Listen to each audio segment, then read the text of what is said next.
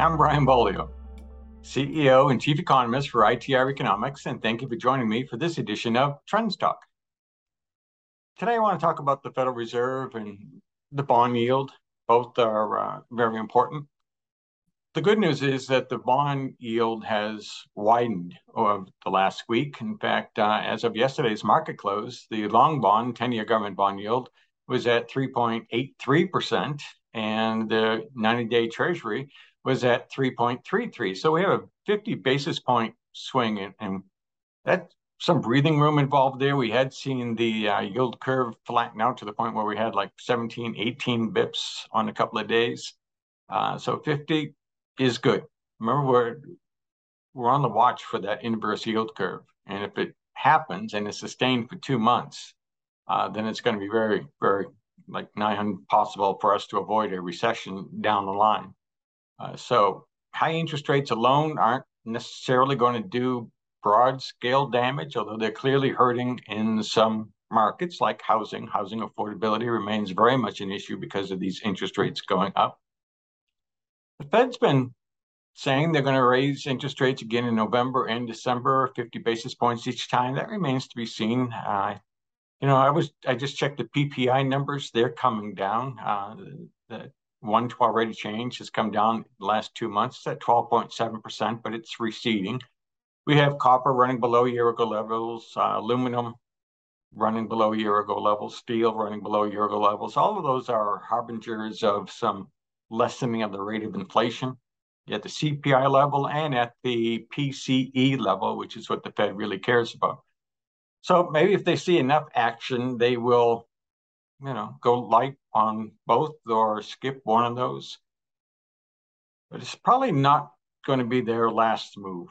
Um, you know, the real interest rate remains negative. Real, in the economist term, is for if you take the nominal rate, you subtract out the rate of inflation, you get the real interest rate. And it's hard to see that they're going to feel like they're doing their jobs until they can get that real interest rate to be positive. Now, part of the way you do that is by bringing down the rate of inflation. So it's a bit of a foot race between raising interest rates and bringing down the rate of inflation.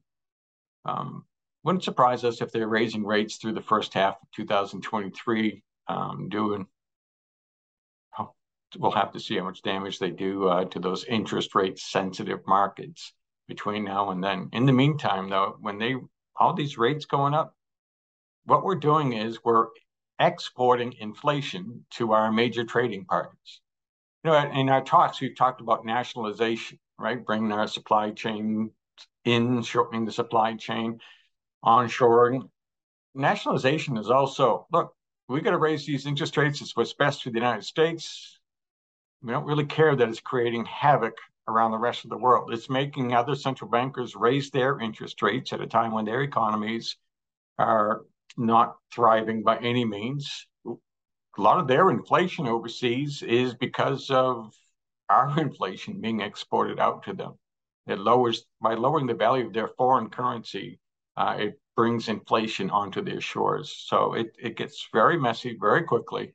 Uh, it's more than just the United States economy that we're talking about right now. Went through this exercise this morning for a, a client, and some of some parts of their business are not very interest rate sensitive, and other parts of their business were. And that's something that ITR can help you with if you if you're not comfortable in running that analysis or you're not sure how to run that analysis.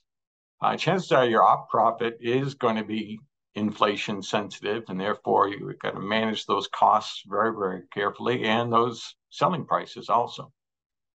To what extent you're interest rate sensitive?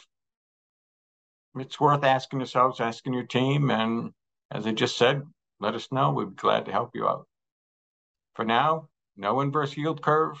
We expect higher interest rates. We expect inflation to abate, and the consumer is going to keep on spending money, and therefore the economy will putter along at a very mild pace. Doesn't mean we don't falter for a quarter here or there, but um, we don't see that broad based recession. Not yet. Thank you for listening. We'll talk to you soon.